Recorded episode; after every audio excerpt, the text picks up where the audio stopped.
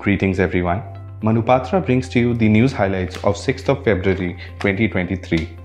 Starting off with the news updates from the Supreme Court. The Honorable Supreme Court, while hearing the petition to curb the killing of animals and switching to lab generated meat for consumption, observed that in a country like India, meat is an affordable means of protein for the poor. Next, Supreme Court, while holding that the secular state like India must prevent hate speech at any cost, directed that the meeting proposed by Sakal Hindu Samaj to be held in Mumbai on February 5 should be videographed by the police and that the content should be reported back to the court. Next, Supreme Court, while observing that the encroacher can't be termed as a transferee for the purposes of lis pendens under Section 51 TPA, has held that where the owner of a property establishes his title, denying the recovery of possession would only amount to allowing the encroacher to purchase a man's property against his will. Next, Supreme Court has held that for the purposes of pay revision, employees who retired under the voluntary retirement scheme cannot claim parity with other employees who retired upon reaching the age of superannuation. Coming to the news highlights of the High Courts.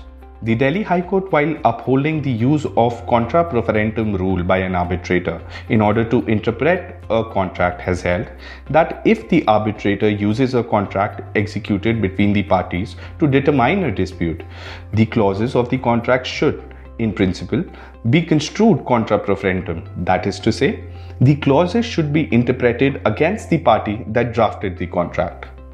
For the next news update, Bombay High Court, while observing that teachers are the backbone of the education system, has held that it would be difficult to maintain discipline if teachers are under the constant fear of allegations.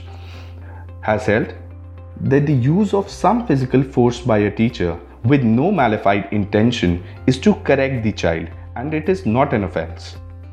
Next, Madras High Court has recently made the e-filing mandatory in both the principal bench in Madras and the Madurai bench. This facility is in initially compulsory for anticipatory bail applications only. The court has also introduced an online certified copy application portal for issuing the certified copies of the judgment, orders, and the documents. This concludes the news for today. Thank you very much.